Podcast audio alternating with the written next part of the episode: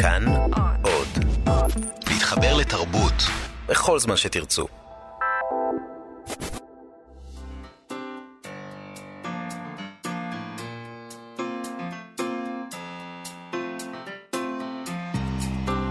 מה שכרוך, עם שירי לב-ארי וענת שרון בלייס.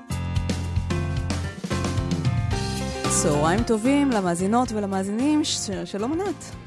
שירי, שלום, אה, שלום, אה, הנה, את איתנו. יש לי קול, כן. ושלום גם לאלנה הדיונוב על הביצוע הטכני, ולאייל שינדלר, המפיק שלנו היום. איזה כיף שאתה איתנו היום. הוא מנופף בידו. אז אנחנו סוף יוני, רגע לפני החופש הגדול, ואנחנו הולכות לעשות תוכנית אה, קיצית עם קריאה לילדים, וגם לאלה שנשארו ילדים אה, ברוחם. אנחנו נדבר על אה, כתב העת עיונים בספרות ילדים, גיליון 27, מוקדש כולו למכשפות, ואחת המכשפות האהובות בספרות הילדים היא מרי פופינס, שממש לאחרונה זכתה לתרגום אה, מחודש לעברית, אז אנחנו נעוף היום עם כמה מכשפות אהובות. אה, ואיתנו באולפן, חמושים במטאטא, מטריה וחתול, תמי ישראלי, שלום תמי, ראש שלום. מרכז לוין קיפניס במכללת לוינסקי, עורכת כתב העת ודוקטור יובל עמית. אה, שלום לשניכם, ואם הזכרנו חתולים, אז נמצא, נמצאת איתנו גם הגברת הראשונה של החתולים, אילנה זפרן, המאיירת, שלום לך אילנה. שלום. אה, איבדת את שני חתולייך האהובים, רפי וספגטי, כבר אה, הפכו לחלק מהמדף העיתונות והספרות הישראלית, אבל אה, הם הצטרפו לאחרונה לספר חדש אה, שכתב יונתן גפן וקוראים לו אלימיהו, תכף נשמע גם עליו, ואנחנו ננסה לכשף את הילדים שלנו שיקראו ספרים, וגם לבסוף ראית את נאסוף... סופר נני בארץ נהדרת, היא הציעה לעשות פריסבי, להקפיא אותם. אפשר להקפיא אותם עם ספרים. אז אה, ספרים וחתולים. אה, אנחנו... כל האימהות פה מחייכות. את לא מחייכת? אני, אפשר להקפיא ילד עם ספרים? באמת, ענת. באוגוסט. בוא, את יודעת, מה, כשהם יושבים מול, הם ישבו עכשיו חודשיים מול המחשב, זה נראה כאילו שהם קפואים ככה מול המסך. זהו, מסך זה כבר משהו כן, אחר. תמונת קיפאון. אז uh, אנחנו תכף נדבר על שינויים בדמות המכשפה לאורך השנים. ותמי, שלום. שלום, ענת. כתב העת המקסים, עיונים בספרות ילדים של המרכז שלך, ובכל פעם הוא מוקדש לנושא אחר. Uh, אז הכתב עת שאנחנו מדברים עליו היום, נתמקד בו זה מכשפות, וגם לאחרונה ראה כתב עת שעוסק בצעצועים. המוטיב, כן, החפץ הזה בסיפורי ילדים. מה, מה רוכש בכתב העת שלך שאת עורכת? Uh, טוב, אז דבר ראשון הוא לא שלי, יש לו מסורת ארוכה. הוא כתב העת הראשון, השפיט והאקדמי לעיונים בספרות ילדים, והוא לגמרי אינטגרלי למרכז, למרכז לוין קיפניס ולמטרות ולשאיפות שלו. מרכז לוין קיפניס הוקם ב-82, uh, בעצם ביוזמת המשפחה. ושנים ארוכות אה, ניהלה אותו גם ציונה קיפניס, שהיא כלתו, ושתיבדל לחיים ארוכים, עדיין אה, אנחנו בקשרים חמים איתה. אה, ואני קיבלתי לידיי, אה, כשנכנסתי לתפקיד כמנהלת המרכז, את כתב העת הזה, שחשבתי שהתפרסמו בו דברים נפלאים לאורך השנים, ומיטב הכותבים הקדישו ממרצם לפרסם בו, אבל הוא היה נראה ככה קצת... יגע, לא הבאתי את הגרסה הקודמת. אז דבר ראשון חידשנו לו, עשינו לו מתיחת פנים, ואנחנו בוחרים כל פעם אה, משהו מתוך הארכיון, כי מרכז לוין קיפניס הוא גם ארכיון. אה, זאת אומרת שיש של בו- מאמרים רבים, רשימות. אה, לא, יש בו, יש בו ארכיון, הוא עוצר קורפוס של, אה, ודאי של מחקר? לוין קיפניס. לא, כתבי יד כן, ממש. כתבי יד של לוין של לוין. קיפניס, של מרים ילן שטקליס, שאחר כך אני אגע בזה, ושל אנדה אמיר, ושל עוד, גם, גם של נורית זרחי, זאת אומרת, לא רק... אה, אה, אז אנחנו תמיד מביאים משהו מתוך ה... אה, מתוך, אני מראה, כאילו זה טלוויזיה, אבל משהו לכריכה מתוך, ה, מתוך. הדימויים ש. שנמצאים אה, ב, במקור שלהם, במרכז. והרשימות אה, והמאמרים נכתבים בכל פעם לכתב העת, או שגם יש דברים שאת מפרסמת מחדש? בכל פעם, אה, מאמרים? בכל פעם המאמרים, אנחנו, יש לנו אה, מערכת, אני לא עובדת לבד, אה, מירי ברוך, אילנה אלכד למן, יעקב סרצ'דוטי, זאת אומרת, כולם אה, חוקרות ספרות ילדים ידועות, אה, חן שטרס, וכל פעם אנחנו בוחרים או נושא או חטיבות, אה, לא, לא תמיד זה נושאי לגמרי, וכן, את יודעת, אה, אנחנו תכף נדבר עליה, על אה, פמלה אל טראברס, שכתבה את אה, מרי פופינס, אבל באחד הראיונות איתה, אני חושבת שזה מופיע במאמר של יובל, דוקטור יובל עמית, שנמצא איתנו כאן, היא אומרת, אין דבר כזה ספרות לילדים. אני כותבת יצירה ספרותית. נכון, נכון. אין הבדל. כן.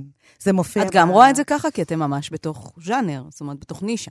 אמ, אני חושבת ש... בוודאי שיש הבדלים, אבל יצירת אמת היא יצירת אמת. זה, זה, זאת אומרת, אם אני עכשיו, אני הולכת אל, אל מרים אלן שטקליס, שהיא אהובה עליי, והיא גם אומרת את זה פעם אחר פעם, יש את כל, ה, כל הפתקים שלה, שהיא התכוננה למפגשים עם מורים ומורות, היא עשתה הרבה מפגשים כאלה, וכל פעם היא אמרה, אני מזמינה אתכם uh, מאחורי הפרגוד שלי, ולספר לכם איך אני כותבת, אז היא אומרת, אני לא, מבחינתי, אף פעם לא כתבתי לילדים. אני כותבת, זה מה שאני כותבת, ואת זה אני, זה, אז אני, כן, אני לגמרי יש סופרים גם שיודעים לעשות את השכבה הנסתרת הזאת, שגם ההורה, מבוגר, מוצא שם, אני חושבת, את עצמו, או כילד, או כאיזה שהן תובנות אה, חדשות אה, שאולי הילד לא רואה, או עדיין לא צריך אה, לראות אה, בספר. אה, אני יכולה אולי לשאול שאלה שאולי יכולה להיות קשה. אני מנסה לחשוב על אה, אם יש, יש מחקר גדול של ספרות ילדים ושירת ילדים, או ש... אה, חוקרי ספרות מעדיפים לעשות את זה יותר עם הטקסטים לגדולים, למבוגרים. יובל, אתה רוצה, יובל מגיע יותר כן, מהמסורת של כן. תרבות הילד. אה. אה, פה, גם, וגם פה בארץ, מול, מול חוץ לארץ. באוניברסיטת תל אביב צמח גל גדול בשנות ה-90 של חקר ספרות ילדים ושל עיסוק אקדמי בה. אמ, הוא מחכה או מתחכה אחרי אה, גל אה, בעולם שהתעסק בזה טיפה אחרת, בסוציולוגיה של הילדות ובתוכו בספרות ילדים. אה, הפואטיקה של ספרות ילדים הוא בעצם הנושא שמלווה את זוהר שביט.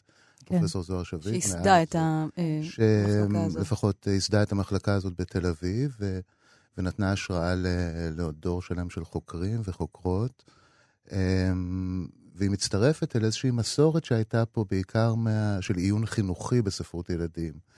אה, נשים כמו מרים רוט, אה, שעסקה בזה לא מעט, אה, כמובן מירי ברוך ואחרות שעסקו בזה כנושא מרכזי.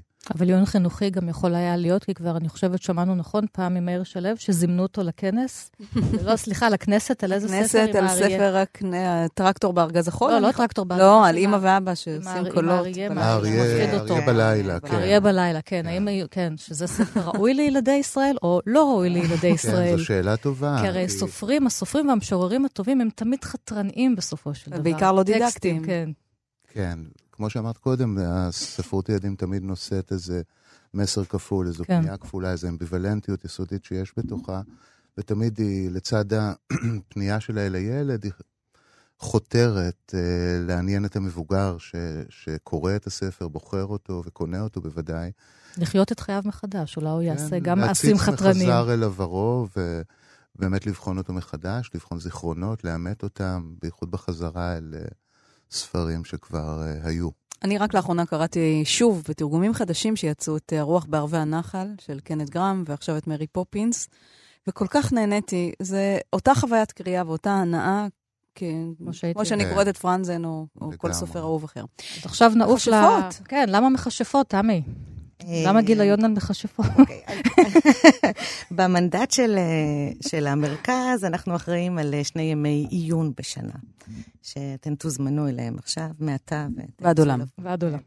אה, וימי העיון האלה הם, הם, הם נושאיים, כל פעם נבחר נושא, והיה לנו יום עיון על מכשפות, שלא אני, זה דוקטור נילי ספיר אריה אה, יזמה את זה, היא גם, אה, יש לה מאמר כאן, והיא מגיעה מכיוון, מכיוון אה, אנתרופולוגי אל הנושא, והיא כותבת כאן ממש מין מחקר שדה. ועל על מכשפות ממש. כן, על כל, הש... כן. על כל השינויים ב... כן. בספרות. ו... וזאת הייתה יוזמה שלה, שאני קיבלתי מן המוכן, ואני יצקתי לה עוד, עוד תכנים. אחר כך בפיתוח שלה אל, אל, אל הגיליון הזה. כן, אז מכשפה אנחנו כבר מכירים, אם נלך אחורה, את לילית. כן. האישה הראשונה, אולי לפי המדרשים שאמרה... לא ממש ל... מכשפה ספרותית. לא, כן, אבל זהו, תכף אני אראה את ההתפתחויות שלה. זה ארכיטיפ שמתגלגל ארכיטיפ. בעצם משחר האנושות. האישה הזאת עם כוחות העל, שהיא מאיימת ומסוכנת. משוחררת, חכמה, לא עושה מה שהגבר אומר לה.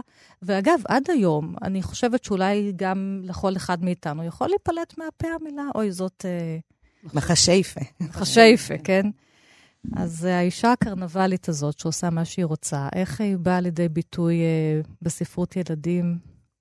היא עברה גלגולים, עברה גלגולים. היא מתגלגלת אה, גלגולים מאוד מורכבים, אני חושב. אה, באמת, אה, אני לא כל כך מדבר על רבדים עמוקים של המכשפה הימי ביניימית, ש...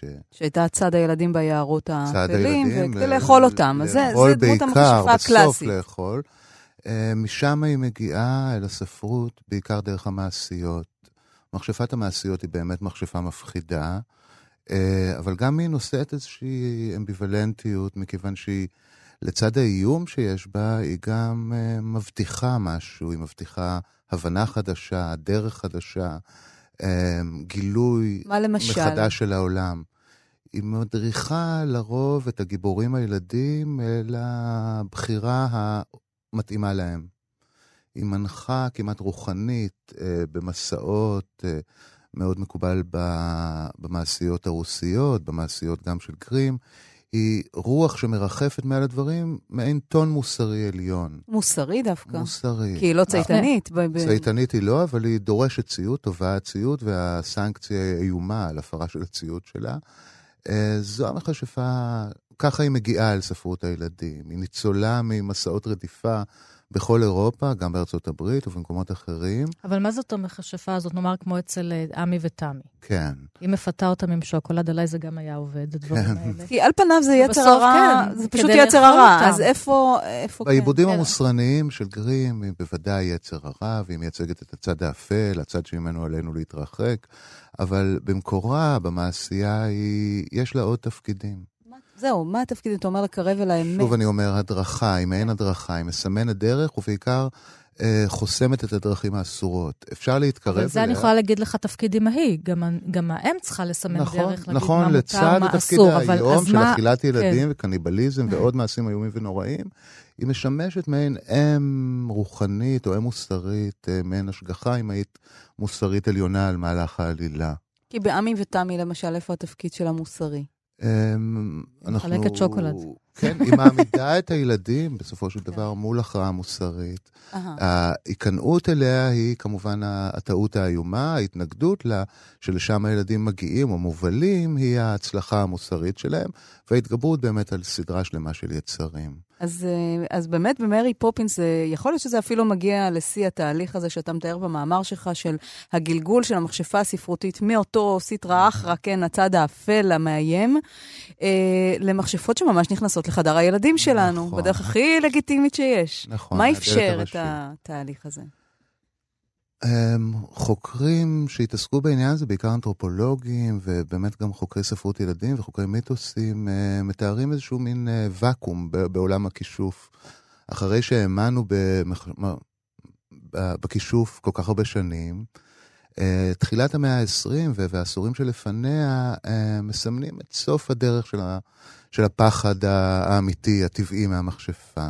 מה זה חזרה ניו אייג'ית כזאת? ואז מתחילה, ו... מתפנה הדרך לכאורה לכניסה של מה שאני קראתי לו דגם חדש, של מכשפה, אמ, שהיא באה מכיוון לגמרי אחר, היא מתנערת מהיערות האפלים, מהקניבליזם ומשאר הטקסים המסורתיים שלה, ושואבת כוחות בעיקר מדימויים באמת ניו אייג'ים, שהיום אנחנו קוראים להם ניו אייג'ים, אבל יש להם מקורות אחרים, נאו-פגאנים, נאו-דרואידים, אה, אה, תיאוסופים, אה, שמניזם שמתחיל לחדור לאירופה בכל מיני צורות, כל מיני אה, אמונות אזוטריות שמצמיחות, בעיקר בחוגים של אינטלקטואלים, כל מיני פרקטיקות שקשורות למה שהם קוראים לו כשף לבן או כישוף לבן.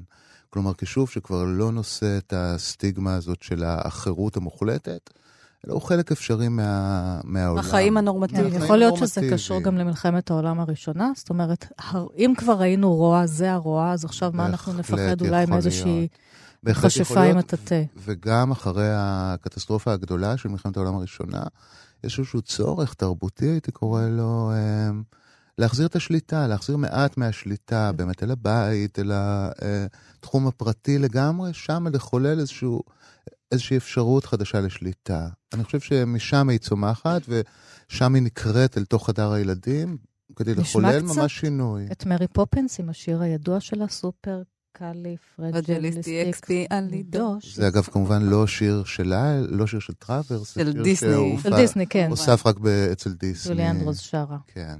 שומעים קצת? It's supercalifragilisticexpialidocious, even though the sound of it is something quite atrocious.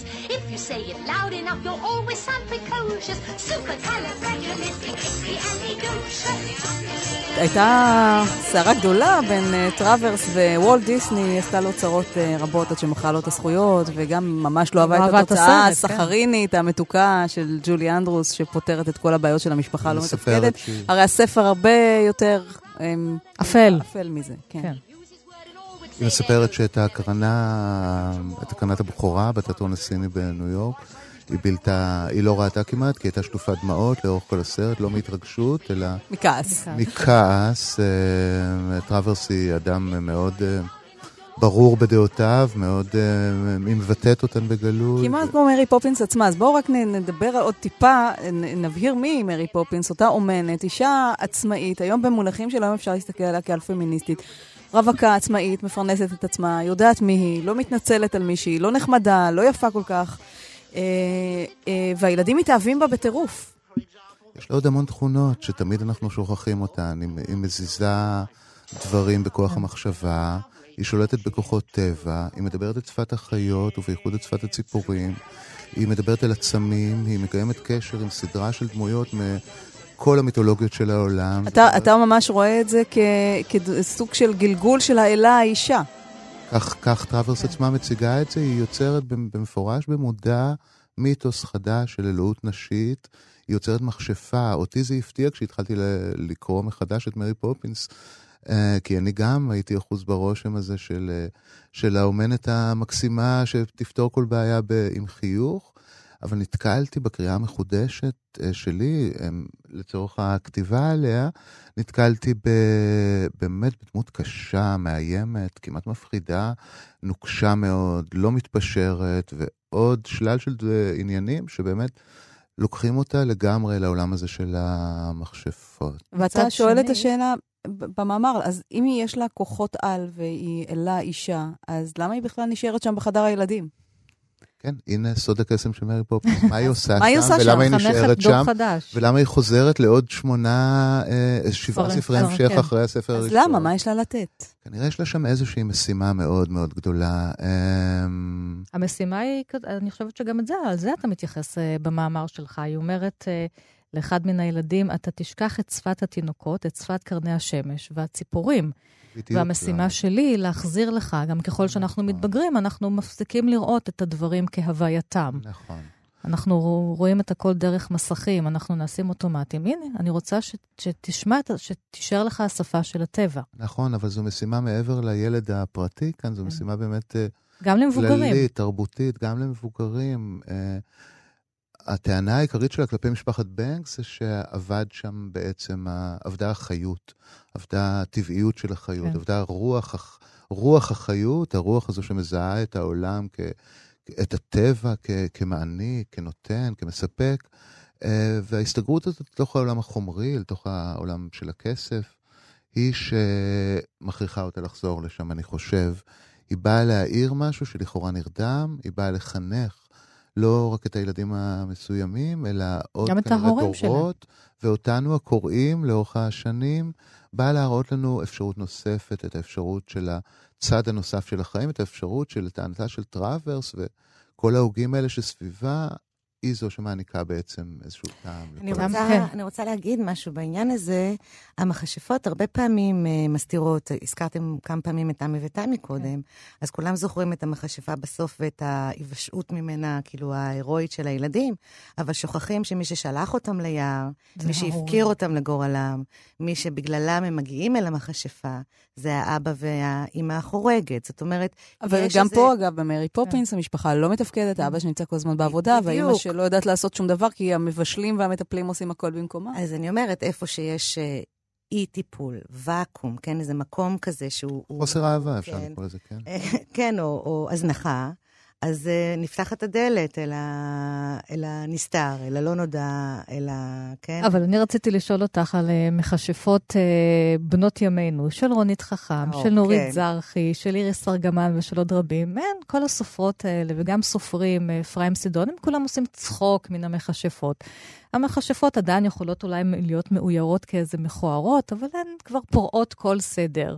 הן לא באמת, אה, הן כאילו, גם כשהן מנסות להפחיד, הן לא באמת מפחידות. סיסי פורעת את כל. הסדרים, כן. כן. אה, אני, אני אתייחס רגע באמת כן. לרונית חכם ולמה שהיא אומרת המכשפות תמיד. שלה שהולכות אה, לטייל, ו... חמש מכשפות אה, הולכות לטייל, לטייל, ויש גם על כל אחת אה, ספרון אה, זזה לא זזה, וכאילו ספרון אה, קטן שמיוחד לה, ואגב, אה, אה, לגמרי, לגמרי עוקב אחר אה, אה, והאפשרות של הילד לקרוא, ולכן זה ראשית קריאה מצוינת כן. למי שככה רוצה להכין את אה, ילדיו לכיתה א', או... בעזרת או- או מכשפה. חושב שהוא צריך אה, לחזק אותם בין א' לב', ו, ו, ורונית באמת מאפשרת אה, בהפקעה הזאת של הנשים האלה, החמש מכשפות האלה מהסדר, היא נותנת להם את החופש המוחלט.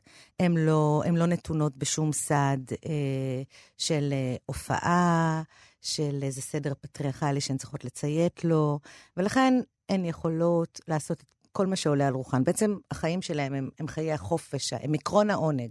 המכשפות אצל כן. כן. רונית חכם, ובכלל, בייצוגים של הספרות העכשווית, המכ- המכשפות אה, אה, הם... אה, אין עקרון העונג, הן לא, הן לא צריכות לתת דין וחשבון לשום דבר על, ולאף אחד. אילנה, למה לכל מכשפה יש חתול? ורצוי שחור. אילנה זפרן, כן. אה, האימא של מה- כן. חתולים, עם טור שבועי כן. הארץ. תכף אנחנו נלך ספר אל כזה. הספר החדש. אם יש חיה שהיא, יש לה עם אופי חזק ובאמת מאפיינים אה, לא. מיוחדים כן. ותחכום, ו- וסוג, הם סוג של אה, מכשפות בעצמם, כן. החתולים, אז זה נראה כמו חיבור אה, טבעי עושים מה שהם רוצים. לגמרי. אי אפשר לחנך אותם.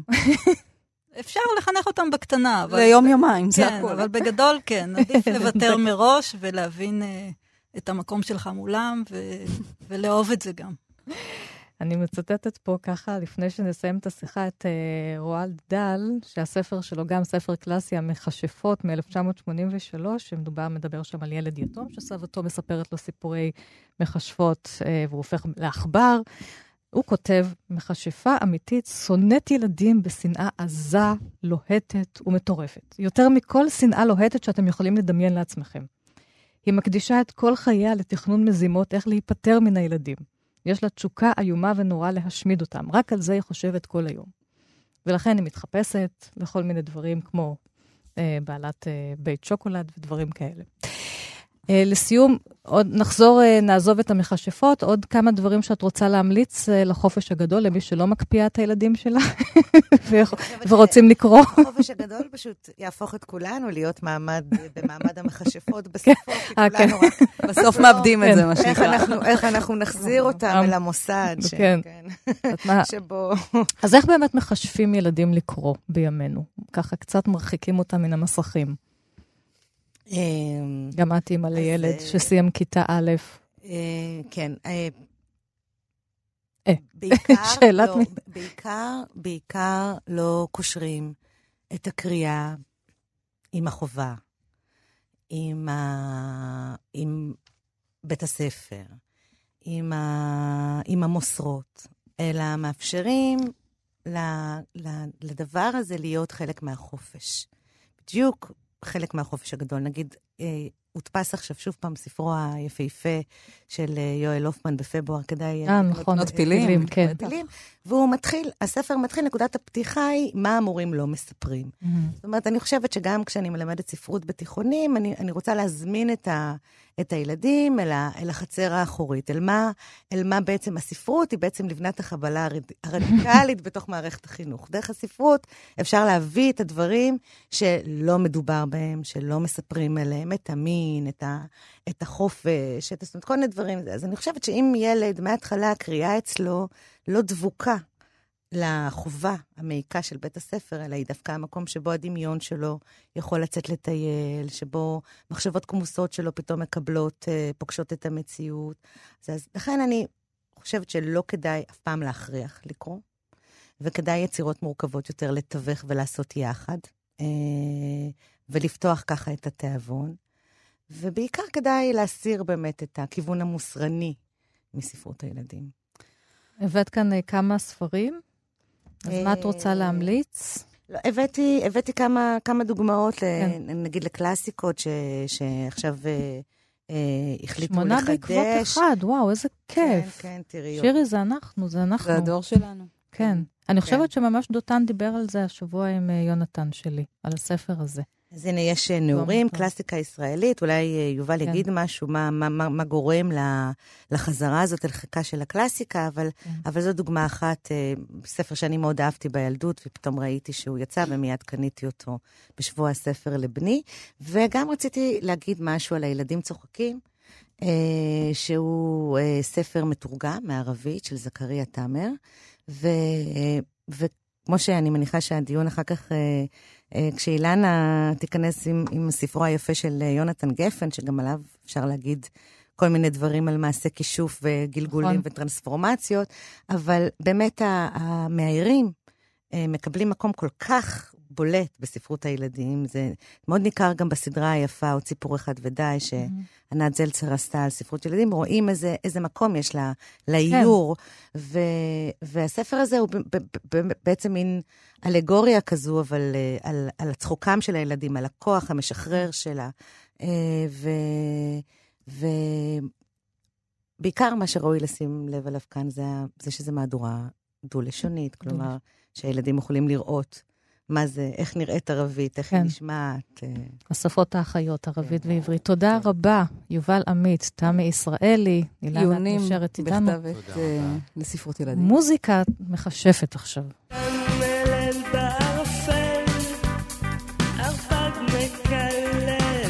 וחתול אה, מיילל. לא... ועוד ארבע פה. באיזה צבעים אנחנו? אילנה, כן. זפרן, שלום. נכון? אני אומרת את השם שלך. כן, נכון? זה השם, כן, זה השם האמיתי. אילנה זפרן.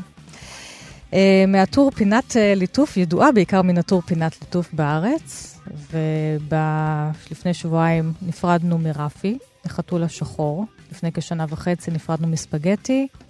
כן, הרבה פרדות uh, קשות. בטח קיבלת הרבה תנחומים עכשיו על רפי. כן, גם עם ספגטי וגם עם רפי, אה, הרבה תנחומים, כי אנשים באמת מרגישים שהם הכירו אותם, בגלל נכון. הקומיקס והקריקטורות. והדעות הפוליטיות שלהם. כן, זהו. אז רפי, באמת, מבין שניהם, רפי... הם הובילו את מחנה השמאל, אני חושבת. ובעיקר רפי. הלהט"בי. בעיקר רפי, שהייתה לו באמת אג'נדה מאוד ברורה של רדיפת שלום ושמאלנות. ספגטי הייתה יותר סטגלנית כזאת. ספגטי הייתה יותר, אה, נפלה למחוזות השטחיים של החתוליות. נהנתנות. כן. אז אפשר לראות אותם עם ההילה, וכך אה, לדעת שהם לא איתנו יותר, אבל בשורה משמחת, לא שלכל חתול יש תחליף, לאף חתול אין תחליף. אה, יש אה, מלרע ומלעיל, זוג חתולות חדשות. כן, שאימצו אותך, כמובן. שתי, שתי נקבות? שתי כן. נקבות. זה השמות הספרותיים שלהם, מלעיל ומלרע. שאלתי אותו קודם אם יש לך גם כינויי חיבה, כי את יודעת. יש, לכל חתול יש המון שמות, כמו שהוא אמר, טי.אס. אליוט, כן. יש להם כינויי חיבה, חברבור, וליטל הד, קוראים למלרע, כי הראש כן. שלה קצת קטן, כל מיני דברים כאלה. אבל כן, אז יש חתולות חדשות, אבל יש איזו חילו, תחושה של חילול הקודש, שהם פשוט ירשו את מקומם של רפי וספגטי, אז אני קצת... לאט בדילמה מה, מה לעשות. ככה בהתחלה להכניס כפה אחת, זנב, אחר כך שפם, ולאט לאט הם ייכנסו בכל הגוף. הן לא, לא מספיק בשלות. הן נגדלו לתוך הטור. כן, נכון. אה, אלי מיהו, ספר חדש שכתב יהונתן גפן, הוצאת אה, דביר, ואת איירת את אה, כל החתולים, כולל אלי, אליהו, שבסוף הופך בעצמו לחתול. אמ, ותמי דיברה על זה קודם, באמת, על החשיבות של האיורים, ושהם נעשו יותר ויותר חשובים, ויש להם מעמד uh, היום גם בתערוך, לא מעט תערוכות שעושים. זה ממש עוד יצירה לצד היצירה המילולית. אה, כן. בטח האיורים שלך בספר הזה. כן, אני חושבת שבכל uh, ספר מאויר, החלק של המאייר הוא, הוא קריטי, והחוויה של הקריאה היא, היא פשוט חצי קריאה, בלי, במקרה הטוב, בלי, את מקבלת את הטקסט, אוקיי? אליהו חי לבד בכפר מוזר, זה בטח נהלל, בין פרדסים למטעי אגוזי פיקן. הוא היה איש קטן, קצת שמנמן, עם שפם דק כמו חוט, רעמה גדולה ופרועה של שיער שיבה וחיוך רחב ומאיר עיניים. בחצר שלו היו עצי גויאבות ושסק ועץ אבוקדו זקן וגבוה וגינת ירק, וכך הלאה. והוא יושב לילה אחד אה, לאכול ארוחת ערב בחוץ, הוא מגיע חתול ג'ינג'י, כמו שאת אוהבת, שירי, לשירי יש חתול ג'ינג'י. ענקי. ובערב השני, ואח... כן, והחתול אחר כך מודיע כמובן לחתולים אה, שמישהו שם נתן לו ביס מהפרוסה עם ה... עם הגבינה, ולמחרת מגיע עוד חתול, ואחרי שלושה ימים עוד איזה שניים, שלושה, ואז כל חתולי העמק uh, מגיעים, ואליהו מקדיש את יומו ולילו כדי להכיל uh, ערימות של חתולים. כן, זה מבוסס על סיפור אמיתי, אגב. ברור שזה מבוסס על סיפור אמיתי, גם אצלי בבית זה ככה. אז את מקבלת את הטקסט מיונתן, יהונתן. מה את עושה איתו? איך את מתחילה לטפל בו? Uh, קיבלתי את הטקסט uh, מההוצאה בעצם. הדבר הראשון שעשיתי זה אה, לחשוב איך אני מחלקת אותו אה, לכפולות, ומה, ולמצוא רעיון אה, לכל כפולה. כפולה, את מתכוונת עמודים? טקסט, צמד עמודים. כן. כן, צמד עמודים. אה, כי זה קריטי, השבירה של הטקסט בין העמודים, כן. בדפדוף, ברצף של הקריאה, הוא, קריטי וחשוב, וחשוב שהאיור אה, יוסיף וישלים, ו... לא, לא, לאו דווקא יחזור על מה שכתוב uh, בטקסט. Uh, אז כל מיני החלטות, כמו למשל שבאמצע הספר יש פתאום כפולה ללא מילים, אחרי שכתוב שהוא ספר בשלב מסוים מעל 300 חתולים, אז יש פשוט כפולה uh, של מלא מלא חתולים uh, בלי טקסט. Uh, וזה, זה, ואז זה חזר לה, להוצאה, זה עבר קצת שינויים, אבל בגדול החלוקה שאני הצעתי לטקסט... אבל הוא גם משנה את הטקסט, הסופר לפעמים? זה לא ספר ראשון שאת מאיירת לילדים? היו שינויי עריכה קלים, אבל... אה, כי פתאום יש לך רעיון עם איזה חתול, ואז יונתן אומר, אה, אני יכול לשנות את הטקסט בגלל שהוא רואה משהו אצלך באיורים. לא, לא היה מקרה כזה. אה, אבל כן, אה, אני הוספתי אה, בלוני דיבור. כן, נכון, פנימיים. הוא מספר שם על השפה של החתולים, שאליהו מכנה אותה מיאווית, כן. ואז לי היה את הרעיון לכתוב אותה מדברים במיאווית, עם בעצם תרגום בצד של מה שהם אומרים. כן, כי אין דין מיהו אחד כדין מיהו שני, הרי נכון. זה נכון. עולם ומלואו, כן. גם עם הדגש על המם, על היוד או על האלף, וגם באיזה אינטונציה. גם הקפדתי, אם כתוב ברקים ורעמים, ואז רעמים וברקים, אז באמת החלפתי את המיהו הספציפי. אז יש מיהו שזה פירושו קר, או יש uh, מיהו שפירושו באמת ברקים ורעמים, יש קפא לי השפם. כן. אנחנו לומדים את המיהואים האלה, אבל מה שמעניין הוא שגם את ה... בהתחלה הוא מוקף אליהו בספרים, ומה שמחליף אותם בסוף זה חתולים. אה, לא, לא מחליף, גם וגם. גם וגם. לא, כן, הספרים, בשלב מסוים אין לו זמן לקרוא את הספרים, אבל בסופו של דבר הוא חוזר לספרים. זה ספר שלכאורה הוא ספר על אדם בודד. לא לכאורה. כן, לא לכאורה, אבל הוא לא, אני לא יודעת, הוא ספר עצוב, כי יש אנשים שהסתכלו בו ואמרו שאולי הוא ספר עצוב, אבל אני לא, לא יודעת אם מצאתי בו עצבות, אולי לרגע, כי פשוט נראה לי שיש משהו ב, במערכת יחסים עם בעלי חיים שיש בה איזושהי נחמה. ו- אבל גם... וגם, וגם בטיפול בהם. גם יש קשר, כן. כן, ויש בדידות, קשר, בין כן. בדידות לגידול חתולים. זה משהו שאת רואה אותו גם הרבה בערים הגדולות. או כן. כלבים, כן, גם חתולים. נכון. אבל באמת, האכלת חתולים של אנשים שהם בודדים. מה את חשבת על, הספר, על הספר? התחושה הראשונה שלי שקראתי אותו זה באמת שזה ספר שהוא גם, גם הציב אותי והוא גם הצחיק אותי. אני חושבת שהוא... כן. אין ספר, כאילו, זה ספר uh, על אדם בודד, או כמו, כמו שיונתן גפן אומר, uh, זה, זה ספר על, uh, על אדם עצוב שהפך להיות חתול שמח. זאת אומרת, יש פה את הבדידות ואת הזקנה, אבל מצד שני, הוא עובר איזה תהליך שמתואר בצורה מאוד מצחיקה, לדעתי, וברקע את ההשתלטות הכל כך אופיינית אה, ומשעשעת של החתולים, ובסופו של דבר הוא הופך להיות חתול כן. שמח, אז זה, זה ספר שהוא... כל... אנשים... דיברנו על כישוף קודם, אז הנה כן, כישוף. אז ילדים, אני חושבת, אה, יחשבו שהוא יותר מצחיק.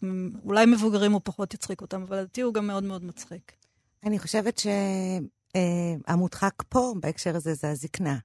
חושבת שהעניין הזה שאליהו הוא איש זקן, ואם נזכר רגע בשירים שיונתן גפן כתב, נגיד, בתחילת דרכו, בשירים שענת אוהבת במיוחד, ענת בשבילך, וככה, מאיזה מרחק מתוארת הזקנה מתוך הצעירות? מאיזה מרחק מתוארת הזקנה אצל אבידן, כן, כשהוא בן 20 ומשהו וכותב, אדם זקן, מה יש לו בחייו?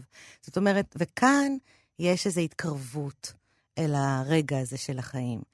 שפתאום מין, נכון, האלי הזה שהוא מין דודי שמחה, אבל, אבל, ב, אבל במושב, בלי שכנים. אין לו שכנים, אין לו, אה, הוא לא עולה ויורד במדרגות לפי המקצועות של השכנים, יש לו חתולים, יש לו ספרים, זאת אומרת, וה... אז, אז יש כאן איזה מבט שהוא, במובן הזה, הוא ייחודי מאוד בספרות הילדים, שפתאום מתקרב אל הזקנה. וזאת האפשרות של הסופרים, עם גדילתם, לקרב אותנו אל החוויה שלהם. וכשילד קורא את זה, כי נאמר הוא רואה את סבא וסבתא, כשקוראים את זה לילד, או כשהוא קורא לבדו. אני מניחה שהוא מתחבר כן. גם, אה, שזה זורק באמת לסבא וסבתא. אה, אבל אני, אני חושבת ש, שהילדים יותר התחברו באמת למעבר מהאדם לחתול ולכל הדמויות אה, של החתולים. שזה אפשרי. בוודאי. מה שאני מנסה להוכיח כן. יום-יום בבית, ולא מאמינים לי. שזה אפשרי. אמ, אילנה, את, זה, את עובדת אחרת כשאת מאיירת למבוגרים או כשאת מאיירת לילדים? לא, אני, אני לא כל כך, אה, לא, לא, לא לגמרי מפרידה בין אה, ספרות ילדים, ל, או כתיבה, ל, או איור לילדים ואיור למבוגרים. אה, גם בקריאה, אני חושבת שאפשר לראות את זה בבלוני דיבור, גם כן. פה ובעיקר בג'ורג'י של דקלה קידר, שזה mm-hmm. הספר הקודם שאיירתי, ששם יש באמת המון uh, בלוני דיבור שהוספתי, הם לא מת, מתיילדים, הם, זה, זה בלוני דיבור שאני חושבת שגם יגר, יגרמו גם לאדם בוגר uh, לחייך. זאת אומרת, אז אני לא, אני לא חושבת uh, האם ילד יבין את זה, האם זה יצחיק ילד, אני לא, לא כל כך עושה את, ה, את ההפרדה הזו. אז ספר חדש של יונתן גפן ואילנה זפרן, אלימיהו. על אה, איש שמאכיל חתולים והופך, אה, איש בודד ועצוב שהופך לחתול שמח. חתול שמח. בהוצאת דביר. תודה, תודה רבה לך, אילנה. ועכשיו נשמע קצת אהבת חתולים של הלאבקט, של הקיור, לסיום הפרק הזה.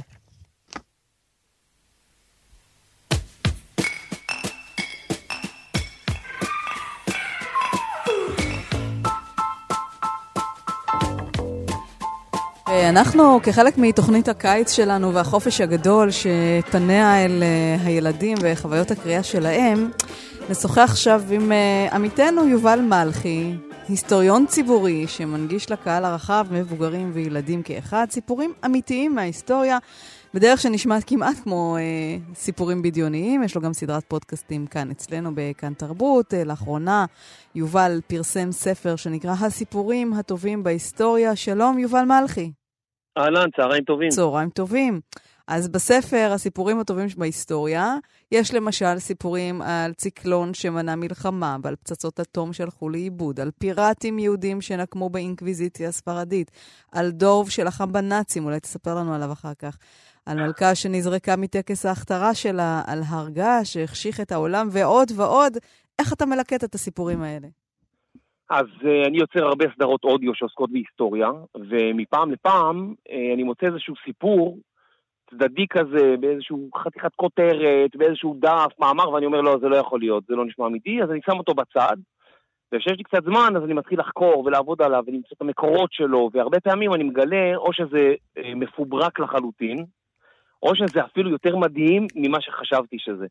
ויש כמה סיפורים פה, בספר, כל הסיפורים בספר הם אמיתיים לחלוטין, עברו מחקר מאוד מקיף שלי. אה, יש פה כמה סיפורים שאתה קורא אותם, אתה לא מאמין, אתה אומר, בואנה, זה לא יכול להיות הדבר הזה. דוב שנלחם בנאצים במלחמת העולם השנייה, אה, שודדי ים יהודיים, כן? זה נשמע מופרך, אבל זה הכל אמת, זה הכל סיפורים קצרצרים כאלה של עמוד וחצי, שניים, אה, ומה שקרה... אתה אומר, רגע, לפני כן. שתאמר מה שקרה, אתה אומר, אתה מלקט את החומרים, אתה הולך לארכיונים, מחפש קטעי עיתונות מהארץ, מן העולם, מאיפה, מהיכן מגיעים החומרים? זה לא בהכרח דברים שכתובים בספרים, בספרי היסטוריה. אה, נכון, לפעמים אה, אני קורא, אני מעיין הרבה בעיתונים ישנים, אז לפעמים אני מעיין באיזה עיתון ישן לחפש איזה כתבה, ואני מוצא שם כתבה צדדית, דוב הבריח גנב. ואז אני אומר, נו מה, איזה דוב הבריח גנב?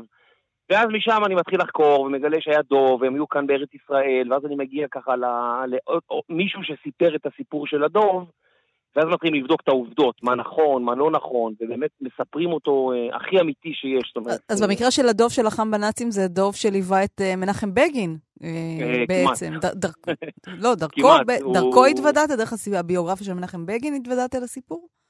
אה, לא, לאו דווקא. לוחמים אה, פולנים, נכון? שגויסו נכון, כדי להילחם בנאצים. ומנחם בגין גם שירת בכזאת יחידה, והיה לי מאוד חשוב לספר גם את הסיפור הזה, כי תמיד הסיפורים האלה, אם אנחנו לא מחברים אותם אלינו, אז הם פחות מעניינים. אז תמיד אה, איפשהו אני מנסה לחבר את הסיפור אלינו.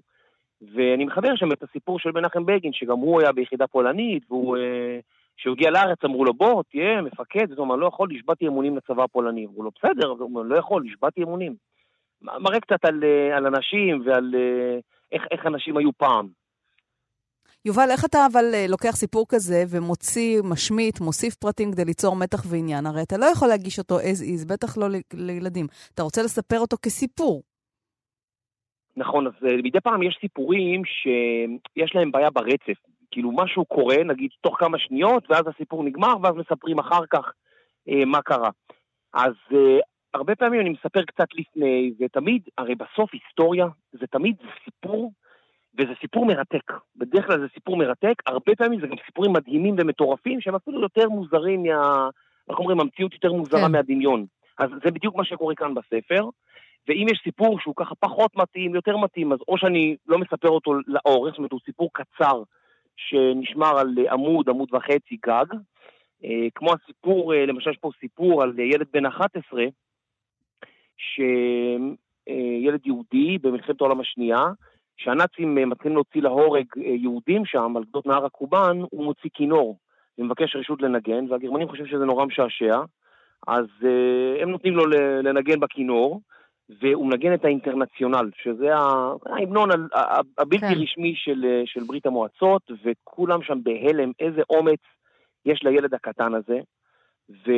וזהו, ואחר כך קוראים על שמו כל מיני אה, אנדרטאות ובתי ספר, ו... ושם הסיפור בעצם הוא, הוא מסתיים. זאת אומרת, זה לא סיפור עכשיו שאפשר לפרוס אותו על עמודים ועמודים ועמודים, כי גם שם זה קצת מאבד את העניין. אז הסיפורים האלה הם ישר נוגעים, נותנים קצת רקע, ישר נכנסים לתוך הסיפור, ישר נכנסים למתח. אה, ויוצאים משם. כן, עכשיו, אבל זה דווקא, לך... כן. הדוגמה שנתת היא מצוינת, כי אם הספר הזה גם פונה לילדים או לבני נוער, לא לילדים ממש רכים וקטנים, נכון. אתה צריך, אה, אתה יודע, להנגיש להם, זה ספר על ילד אה, במלחמת העולם השנייה, שלא שורד. אז יש הרי סיפור מסגרת לכל הסיפור של היצירה המוזיקלית. אה, נכון, יש איך אתה תופר את זה, כן, איך אתה כן. תופר את זה כדי להנגיש את זה לילדים, לא להבהיל אותם או להפחיד אותם? אז זהו, אז אני, אני אספר לך מה קרה עם הספר הזה, שזה דבר די מדהים. הספר הזה, אני כיוונתי אותו לבני נוער ומעלה, כי הרבה פעמים כשיש סיפור מרתק, שתוך שלוש-ארבע שורות את נשאבת אליו, כן. אה, בני נוער גם יכולים אה, להישאב לתוך הסיפור, ויכולים ממש ככה להתחיל לקרוא, שזה דבר שהרבה הורים אומרים לי שהם לא ראו. והרבה אנשים קנו את הספר הזה ונתנו לילדים שלהם, לבני נוער, והם אחר כך כתבו לי שזה היה מטורף, שהילד לא עזב את הספר עד הסוף. שהם לא ראו אותו קורא ככה ספר, וזה מבחינתי, את יודעת, זה היה הדבר ש, שהכי ריגש אותי בכל ההוצאה של הספר אז הזה. אז מה סוד הקסם שלך, יובל? זה לא קסם, זה... קודם כל, יש, יש לי גם ילדים, אז הם קצת יותר קוראים, אני יכול להגיד, אבל uh, אני יודע שנורא קשה לקרוא היום. אני יודע שהטלפון הוא הרבה יותר קל, אתה לוחץ כפתור וטאק, מופיעות לך תמונות של מה החברים שלך עשו וכל מיני דברים. אבל ספר, אם אתה לוקח אותו ואומר לב, לבני נוער, כן, תקרא שורה, שתיים, שלוש, הם רואים דוב שנלחם בנאצים, אז הם מתחילים לקרוא, וזה רק עמוד. עמוד וחצי, אז זה נורא קל להם לעבור את הדפים. Uh, את יודעת, יש, uh, מי אמר, אני חושב מרק טוויין אמר פעם, שהספר זה כמו ביצה רקובה. לא צריך לאכול את כולה בשביל לדעת שהספר לא טוב, מספיק ביס קטן. אז זה המוטו שלי גם. אני, ברגע שמישהו מתחיל לקרוא את הספר הזה, המטרה היא שהוא לא יעזוב אותו, שהוא לא ירד לו מהיד אפילו לרגע, והורים כתבו לי שעשיתי להם בעיות גדולות, כי הילדים התחילו לריב על הספר. Hey, יובל, מה זה, מה זה היסטוריון ציבורי בעצם? הרי זה חלק מהפעילות שלך כהיסטוריון ציבורי. תגדיר מה זה. נכון, זה משהו שהוא, זה תחום שהוא יחסית חדש. היסטוריה בשנים האחרונות היא יוצאת קצת מהאקדמיה. הרבה שנים ההיסטוריה הייתה בתוך האקדמיה, ואנשים uh, באקדמיה uh, בדקו את הסיפורים, חקרו אותם לעומק, אמרו למה זה כן יכול אבל, להיות, למה אבל זה לא זהו, יכול להיות. ת- תן לי להקשות עליך, ככה צריך להיות, כי זה היסטוריה, וזה ההפך, מה שמבדיל אותה, נגיד, מספרות. נכון שזה גם נכון. סיפור וגם היסטוריה נשענים על אותו שורש, היסטואר, אבל יש מספרי סיפורים, ואז הם לא כל כך מחויבים לכל העובדות. ויש לגמרי. את ה... אז, אז איך אתה, הרי אנחנו כבר יודעים לגמרי. היום שנורא קשה להגיע לאמת עובדתית כלשהי, ושתמיד היסטוריה מסופרת מנקודת מבט מסוימת. של המנצחים בדרך כלל. אה, כן, היסטוריה זה שקר שרוב האנשים מאמינים בו, זה ה... אז, אז, אז אה, רגע, אז מה זה היסטוריון ציבורי? עד כמה הוא בכלל מחויב ציבורי הוא- לעובדות? שקר שמאמינים בו באופן ציבורי. יפה.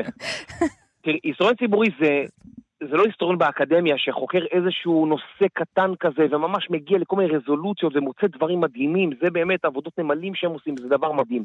אבל היסטוריה זה סיפור מדהים ואנשים חייבים להכיר את הסיפורים האלה.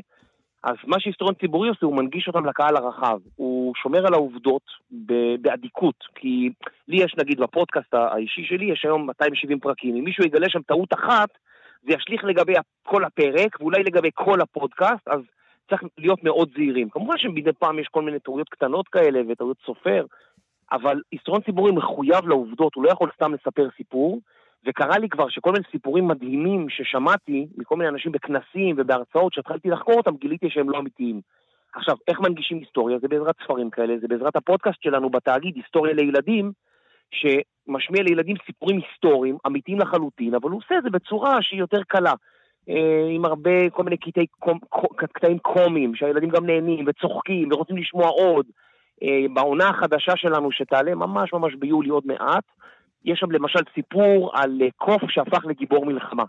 ודרך הסיפור של הקוף אנחנו מספרים על דרום אפריקה, על מושבות כתר, אנחנו מספרים על מלחמת העולם הראשונה, על שוחות, על איך היו הקרבות, ובעצם ככה אנחנו מחברים בין שני העולמות האלה, גם העולמות שנורא מעניינים את הילדים, שזה בידור וזה entertainment, מה שנקרא באנגלית, וככה אנחנו מחברים אותם להיסטוריה. אה, אז זה היסטוריון ציבורי למעשה. אז אה, יובל מלכי עם הסיפורים הטובים בהיסטוריה, ובקרוב אה, עונה חדשה של היסטוריה לילדים כאן אצלנו, היסטוריון ציבורי, מחויב. לעובדות, ומצד שני להנגשה ולידידותיות של הסיפור.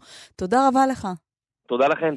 אנחנו- ותודה רבה, אנחנו נשלח את המאזינות והמאזינים שלנו בכלל לאפליקציית כאן אודי, כי יש שם את כל התוכניות של כאן תרבות עושר אה, גדול באפליקציית כאן אודי. ותודה רבה לאללה נדיאניוב, נדיונוב על הביצוע הטכני. כן, ותודה רבה לאייל שינדלר, תודה רבה שירי לב-ארי. ענת שרון בלייס, אנחנו מביאות את החתול והמטאטה. ומעופפות עם המטריה, כן. מתוך האולפן. כן. להתראות, שבת שלום.